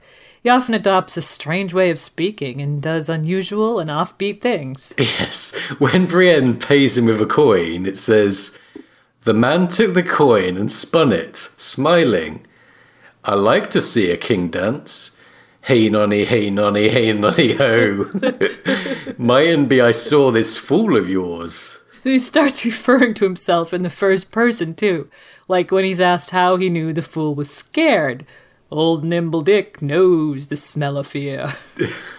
yeah, he clearly amuses himself. He chuckles away when he confesses that he sent the fool to a cove to catch a ship. But there hasn't been a ship there for 30 years. so, at this point, the reader, as Brienne is, is still wondering if this guy's a threat. We think a reread of this chapter is really worth it, with the benefit of the knowledge that he's really just a strange, lonely old yokel. Yes, a harmless bumpkin who likes telling his tall tales and only seems to have these local legends to be proud of. And the first legend we get to hear about is that of Sir Clarence Crabb. Dick says, and with a straight face and full of passion, that the Whispers is named so because of the somewhat dubious exploits of Sir Clarence. Yeah, he seems genuinely surprised that Brienne hasn't heard of this local hero, who sounds like a Westerosi Paul Bunyan. According to Dick, Clarence Crabb was eight feet tall and could uproot a tree with one hand and throw it half a mile. And he also rode an aurochs, apparently, and he beheaded enemies to decorate his home. These heads were revived by his wife through some magic that sounds vaguely like Thoros's Kiss of Life, and now they whisper to each other, hence the name The Whispers. Dick claims to be a blood relative of the mighty Sir Clarence, underlining his need to feel pride in his heritage and locale. And he's fiercely competitive when discussing his idol. Yeah, he's very competitive. When Brienne responds with a tale of her favourite legend, Sir Galladon the Perfect Knight, a tale of valour and honour and a hero who won't unsheathe his magic sword, Dick quickly interjects. Sir Clarence Crabb would have wiped his hairy ass with your perfect knight, milady. If they'd ever met, there'd be one more bloody head sitting on the shelf at the whispers, you ask me. I should have used the magic sword, it'd be saying with all the other heads. I should have used the bloody sword. and Brienne actually smiles here. She's clearly warming to Nimble Dick, and it's a very rare thing to see Brienne smile. Yeah, it is. And later, Dick points out a supposed ogre's head in a rock formation, and again we see her smiling. Yeah, Dick is very amusing, and even Brienne can't deny that to herself. But still, she wonders if he's merely charming her into letting her defenses down, if he'll grossly betray her at any opportunity. Given what she seems to have been through her whole life with Ben, we can understand this. Again, this sows doubt in the reader's minds about Nimble Dick, even after we see him soaked through and hungry. Yeah, we get this pity, but after everything else these characters and the readers have been through, no one's ready to trust a shifty character like Nimble Dick, and Brienne consciously fends off this feeling of pity. Anyway, another legend Brienne and Pod get to hear about is called Crackbones. Dick really likes him, not quite as much as Sir Clarence Crabb, but still he holds him in high regard. Right, but all we get of Crackbones is that he fought a dragon and tied its neck in a knot so that every time it breathed fire, it roasted its own arse. Yes, I can just picture that. But it's the final local legend that Nimble Dick tells us about that we find the funniest. And in fact, it's our nomination for the funniest moment of A Feast for Crows. Yeah, the legend of the Squishers. Now, you have to remember that Pod is with them, and despite his bravery at the Blackwater, he's still a shy, timid, easy to frighten young boy. There are no villages around, it's very dark, there's no shelter. It's a creepy, scary place they're in. Do you want to read on? Yes, I definitely want to read this bit. Okay, so here's our introduction to Squishers, alright? Best to keep a watch tonight, milady, Crabb told her as she was struggling to get a driftwood fire lit. A place like this, there might be squishers. Squishers? Brienne gave him a suspicious look. Monsters, Nimble Dick said with relish. They look like men till you get close, but their heads is too big, and they got scales where a proper man's got hair. Fish belly white they are, with webs between their fingers. They're always damp and fishy smelling, but behind these blubbery lips, they got rosa green teeth sharp as needles. Some say the first men killed them all, but don't you believe it? They come by night and steal bad little children, padding along on them webbed feet with a little squish squish sound. The girls they keep to breed with, but the boys they eat, tearing at them with those sharp green teeth. He grinned at Podrick. They'd eat you, boy. They'd eat you raw. If they try, I'll kill them. Podrick touched his sword. You just try that. You just try. Squishers don't die easy. no, I bet they don't. They got those scales where a proper man's got hair. Proper man's got. Proper man, I love that. And uh, I also like the bit where it says they're damp and fishy smelling. He's trying to create this like awful monster. It says that they're fishy smelling. Their blubbery lips. Yes. Padding along on them webbed feet, making the squish squish sound. Oh, and they're gonna steal all the bad little boys. Yes, you can just imagine what Podrick's thinking at that stage. They'd eat you, boy. They'd eat you raw. Those sharp teeth. it's not fair. Poor Podrick. Poor Podrick. And as they eat, it says Nimble Dick told stories of the time Sir Clarence Crabb fought the Squisher King. A lively tale, apparently, according to Brienne. I bet it was. and who do you think won that one? I think we know where Dick Crabb's loyalties lie. Although I do think the Squisher King would give Sir Clarence Crabb a run for his money. Those blubbery lips and those sharp green teeth. I think Clarence might have struggled with them. yeah, me too. And if Squishers don't die easy, imagine the Squisher King. And I have to wonder if the Squisher King had been a bad boy. But good luck if you're trying to eat a man who can throw trees half a mile. Anyway, so there's more squish squish to come. Squish, squish. Later, the trio see a rider, and Brienne is very suspicious of Dick here. He objects, pleading his innocence, uh, tries to reassure her that he's nothing to do with the follower. He concludes by saying, He's no squisher, that's bloody certain. Their sort don't ride horses. No, said Brienne. On that, at least, they could agree. Yes, great dynamics with this group again. Brienne is just being so serious, and Nimble Dick just brings in this absurdity. Their swords don't ride horses. Yeah, webbed feet, remember? Good in the sea and for making squish squish sounds. Not so great for equine activities. And I love how that ends. Their sort don't ride horses. Brienne thinking, on that at least they could agree. And the last we hear of Squishers and Clarence Crabb's head is when Podrick becomes frightened. It's bad here, Podrick said. This is a bad place. Brienne felt the same, but it would not serve to admit it. A pine wood is a gloomy place, but in the end it's just a wood. There's naught here that we need fear. What about the squishers and the heads?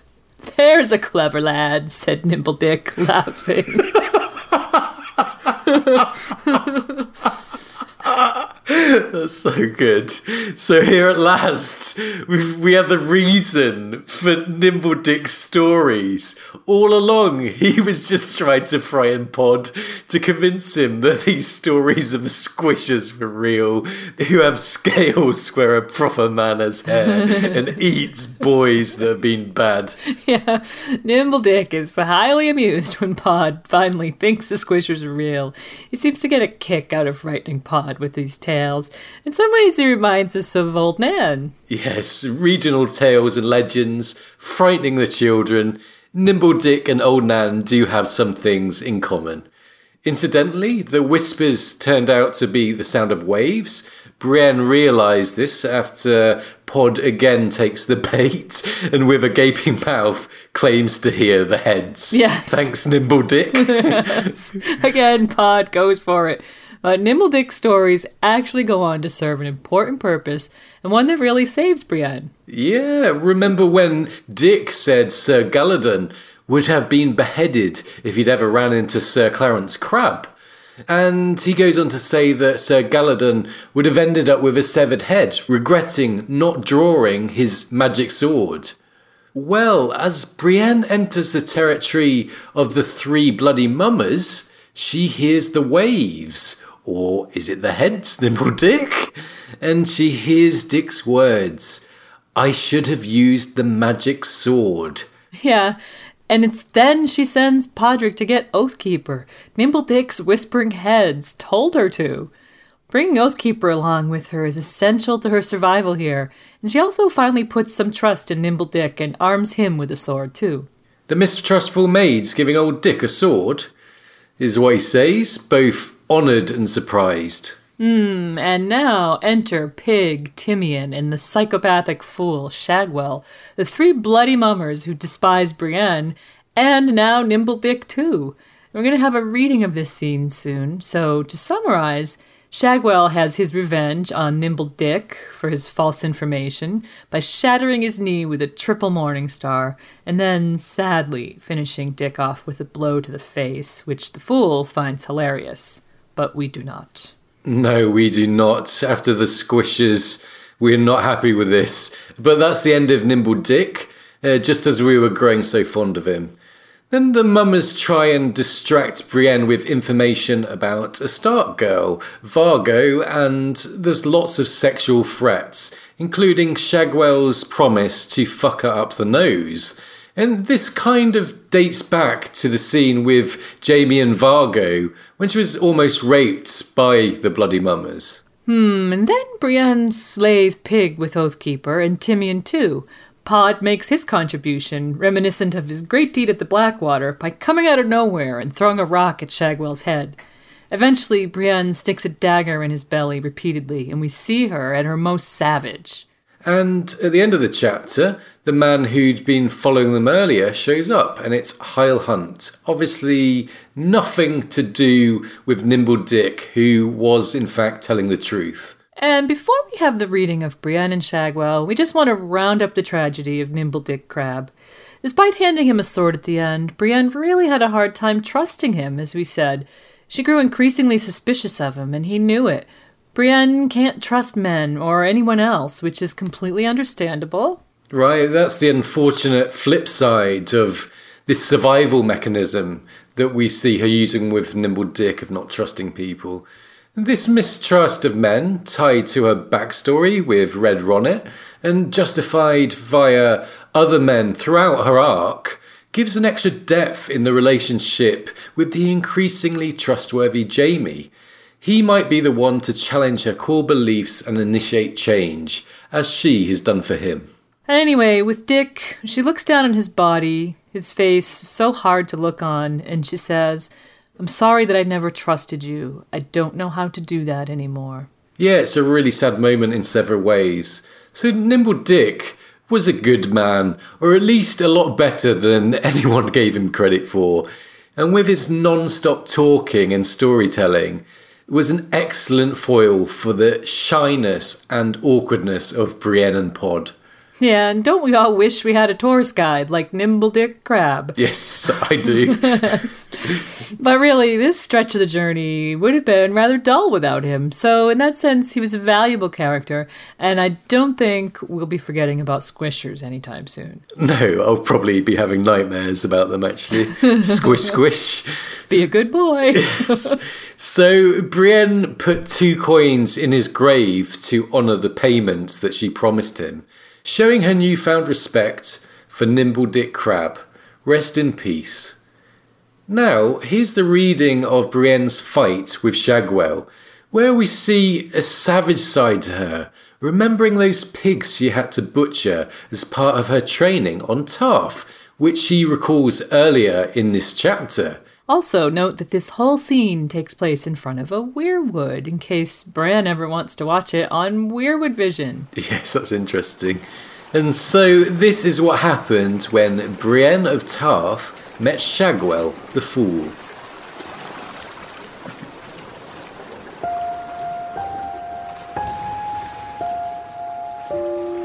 Shagwell was on his knees when she turned, looking dazed as he fumbled for the Morning Star.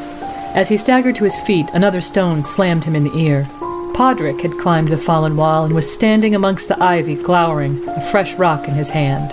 I told you I could fight. He shouted down. Shagwell tried to crawl away. I yield. I yield. You mustn't hurt sweet Shagwell. I'm too droll to die. You are no better than the rest of them. You have robbed and raped and murdered. Oh, I have, I have. I shan't deny it. But I'm amusing with all my japes and capers. I make men laugh. And women weep. Is that my fault? Women have no sense of humour. Brienne lowered Oathkeeper. Dig a grave, there, beneath the weirwood. She pointed with her blade. Uh, I have no spade. You have two hands. One more than you left Jaime. Ground was soft from rain, but even so it took the fool the rest of the day to dig down deep enough. Night was falling by the time he was done, and his hands were bloody and blistered. Brienne sheathed Oathkeeper, gathered up Dick Crabb, and carried him to the hole. His face was hard to look on. I'm sorry that I never trusted you. I don't know how to do that anymore. As she knelt to lay the body down, she thought, The fool will make his try now, whilst my back is turned. She heard his ragged breathing, half a heartbeat before Podrick cried out his warning. Shagwell had a jagged chunk of rock clutched in one hand. Brienne had her dagger up her sleeve. A dagger will beat a rock almost every time. She knocked aside his arm and punched the steel into his bowels. Laugh! she snarled at him. He moaned instead.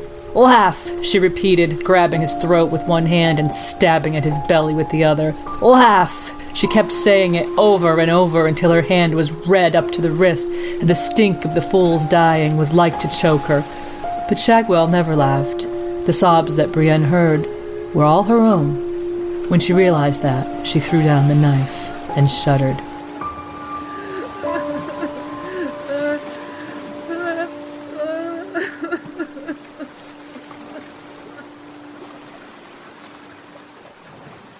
So, Brienne's kills don't come easy there, emotionally at least. And there's so much going on in this scene with these bloody mummers. Brienne says to Shagwell that he makes women cry, due to his raping and so on. But this time he makes a woman cry for entirely different reasons. Yeah, and notice Brienne is slaughtering and crying. The two sides of her character are in direct conflict here her warrior's aggression and her sensitivity.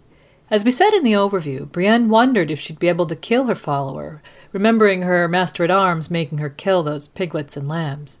And Goodwin had said that she had a man's strength in her arms, but also had a heart as soft as any maid's. This seems to have been an effort to toughen Brienne up, to rid her of her sensitivity as he saw it. Whilst Brienne did carry out the butchery, she always left blind with tears. And Brienne did make her kills here too.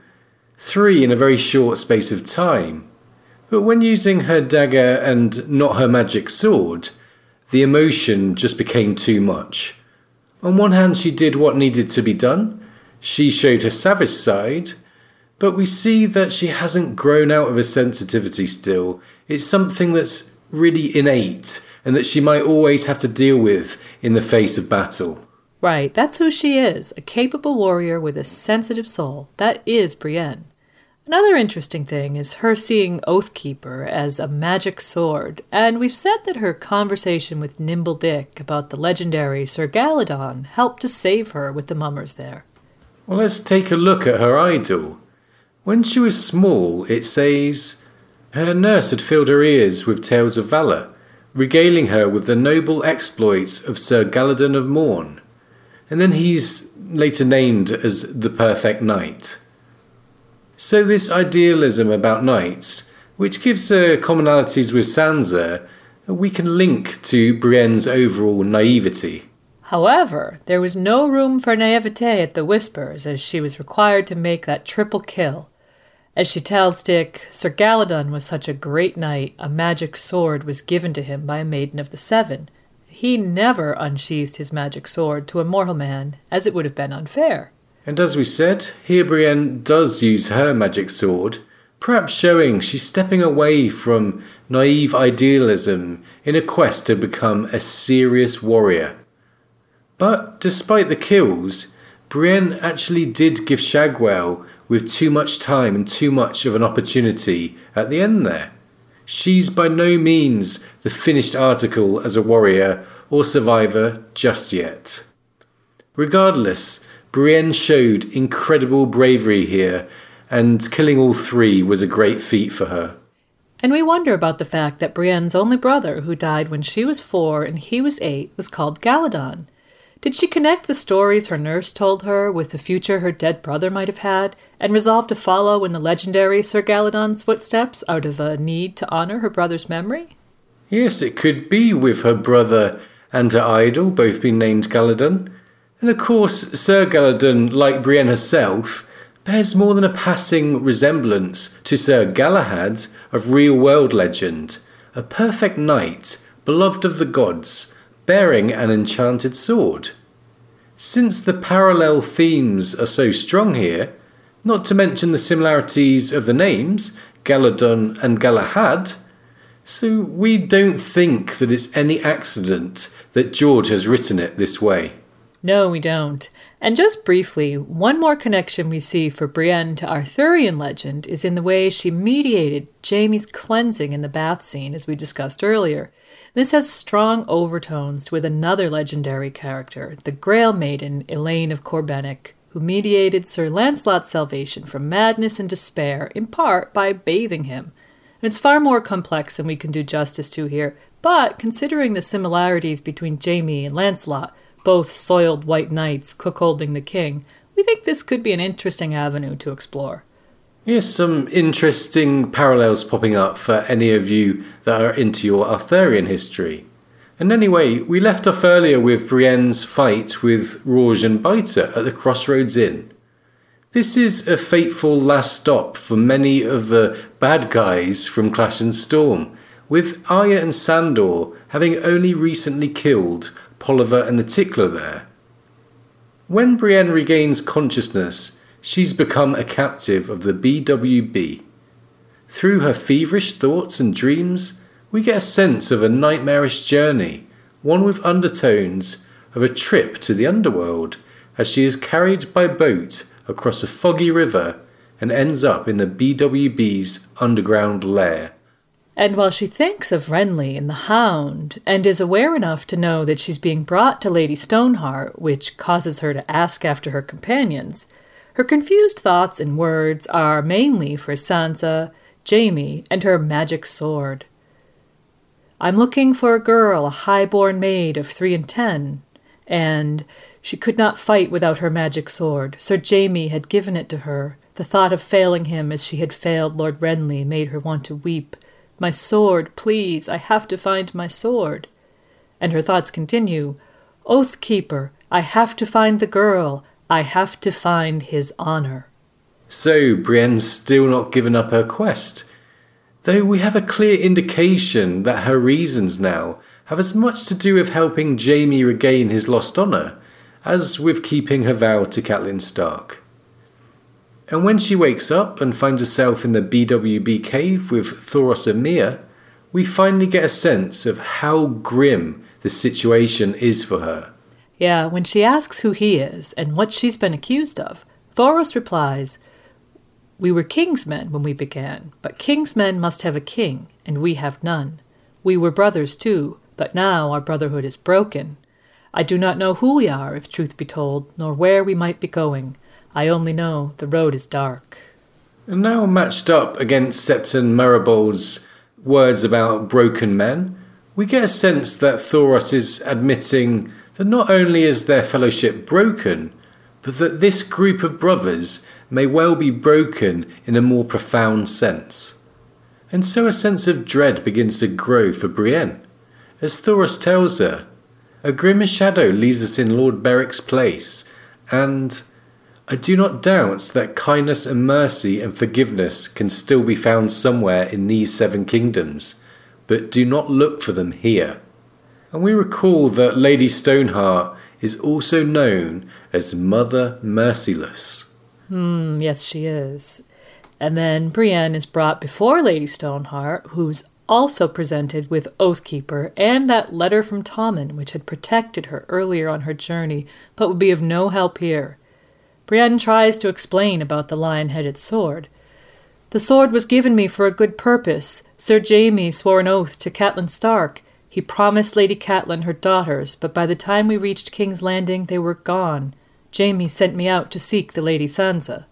But in light of Jaime Lannister sends his regards, reminding these people about his vows to Catelyn, only gets her this unsurprising reply.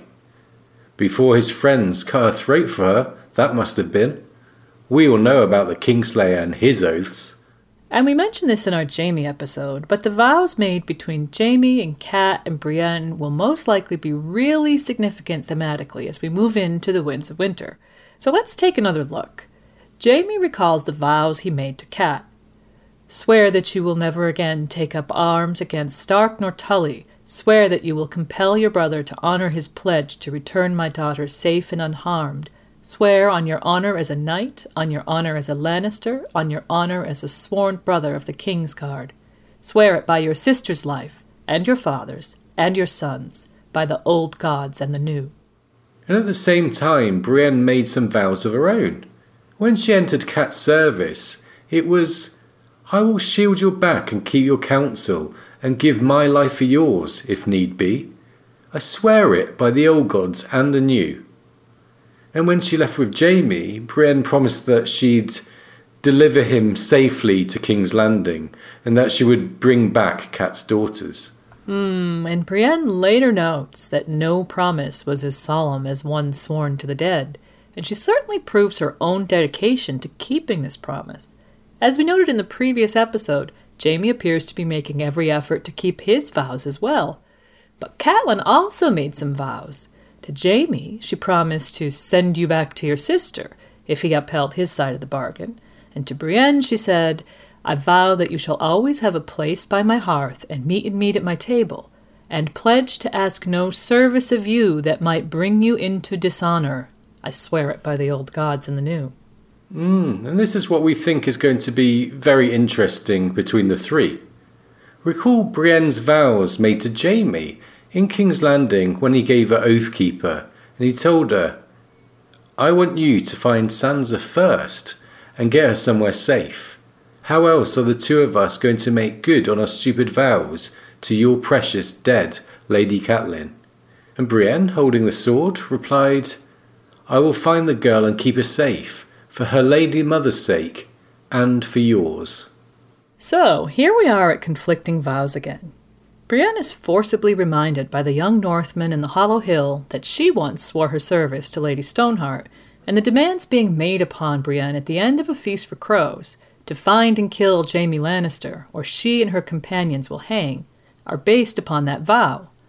But bearing in mind that swearing your service to a liege lord is, in a sense, a contract between two parties, we can't help but wonder about the flip side of that vow, where Catelyn promised to ask no service of you that might bring you dishonor. Right, Brienne has made promises to Jaime, and at one point she thinks, She must not fail Jaime. He trusted me with his sword. He trusted me with his honour. Since she's made promises to him, knows him to be a changed man, and actually owes her life to him, we think asking her to kill him is clearly a service that would bring her dishonour. So, can Lady Stoneheart be convinced to uphold her side of the bargain? Or does her likely refusal actually release Brienne from her vows to Catelyn? Obviously, convincing Lady Stoneheart of Jaime's good intentions after Jaime Lannister sends his regards is going to be rather difficult. But we do think Brienne might find some wiggle room here, whether it's in pleading her case with the BWB or in justifying to herself the breaking of her contract with Catelyn Stark. Yeah, one way that she could plead her case with the BWB is by demanding a trial by combat for Jaime. If she acted as his champion, remembering that he's maimed, she could end up fighting one of the BWB on his behalf. Thoros or Lem? Trial by Lembats, anyone? Both seem likely candidates to us, the one with a flaming sword and the other wearing the hound's helmet. So either would evoke another trial by combat that we've already seen in the BWB cave. Right. Sandor versus Beric, where the unlikely exoneration of Sandor for Mycah's death occurred. But that's in the future. What we know for sure is that Brienne at first refused to kill Jaime, as was demanded by Lady Stoneheart, and was sentenced to hang along with her companions, refusing to answer Stoneheart's choice of sword or noose. But as she watched Podrick being strung up, she screamed, A word, which was the last point of view we had from her. And George has now confirmed that the word was sword, so it appears that she's offering her strength to Stoneheart's cause to prevent the hanging of Pod. Then in A Dance of Dragons, we know that she arrived at Jaime's encampment at Pennytree and told Jaime she had found the girl and I can take you to her, sir, but you will need to come alone, elsewise the hound will kill her. And that ends Jaime's POV as well. So, quite a cliffhanger for them both, which is why we like to speculate a bit on outcomes. They're both mentioned again in Cersei point of views as she gets the news that her brother rode off with some woman who might be Lord Selwyn's daughter, and Cersei's thoughts about this are pretty dismissive. Her, the queen remembered the Maid of Tarth, a huge, ugly, shambling thing who dressed in man's mail. Jaime would never abandon me for such a creature. My raven never reached him, elsewise he would have come. Which brings us back to the theme of beauty. This is a theme that really surrounds Brienne throughout the books. We're repeatedly told that she is ugly. Men comment on it all the time. And by the end, after the attack by Biter, her face, which was never pretty to begin with, is now seriously scarred and disfigured, reminiscent of the terrible wounds borne by Sandor Clegane. But she's called Brienne the Beauty from the first time we see her at Bitterbridge. And while this is meant ironically and as an insult, we've wondered if George isn't calling attention to her inner beauty. With her similarities to Sansa Stark, her sweet innocence, devotion, and chivalry, we can't think of another character who's more deserving of being thought of as beautiful on the inside. And it's also become increasingly clear that the once vain and shallow Jaime has now recognized Brienne's brand of beauty. Yeah, on some level at least, he does seem to have. And if you listened to our last episode, you might remember how we considered if this might tie into the Valonqar prophecy, with Brienne as a possible candidate for the younger, more beautiful person who will take everything Cersei holds dear. We did explain why we think that that person doesn't necessarily have to be a queen. And as far as we know, Brienne's already starting to take Jaime in a sense. He's not only physically with her, but she seems to have his loyalty as well. And in Dance, we think there's a hint in Cersei's point of view that Jaime has chosen Brienne when she thinks, if Jaime had not lost his hand. That road led nowhere, though. Jaime's sword hand was gone, and so was he, vanished with the woman Brienne somewhere in the Riverlands. Hmm, so check out our Jaime and Cersei episode if you missed that one for more details on this idea. We think it could fit well with one of Brienne's major themes of beauty. And so, in summary, we think there's a lot of tale left to tell in Brienne's arc that will be very closely tied with Jaime, and in the short term with Lady Stoneheart and the BWB as well but possibly leading back to Cersei in the long run. Oh, that's right. There are things that could go a number of ways, but in broad strokes and based upon the themes we've looked at here, we think that could be the gist of it. So that's our look at Brienne of Tarth, and also our consideration of the Jaime, Brienne, Cersei triangle. Yeah, and we've really loved covering Brienne. She's a really interesting character, I'm sure you'll agree. But before we go today, here's a message from today's sponsor.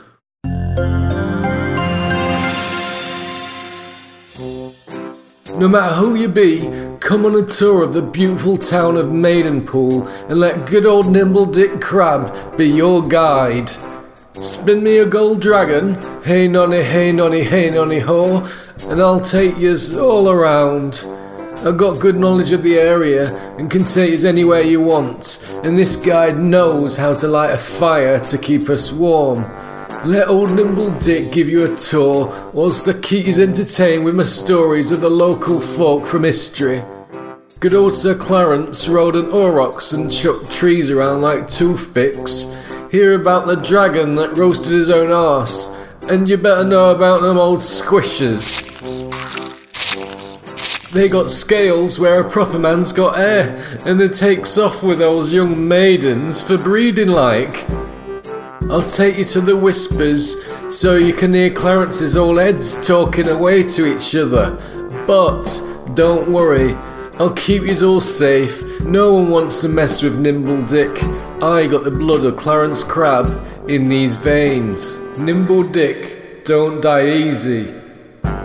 Sightseeing with me, old Dick. I won't let those squishers eat you raw.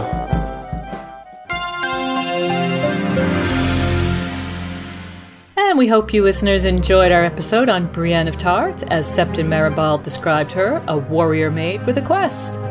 Thanks for joining us today, and we'll be back soon with a look at Barristan Selmy, where we'll conclude our extended look at knights and knighthood.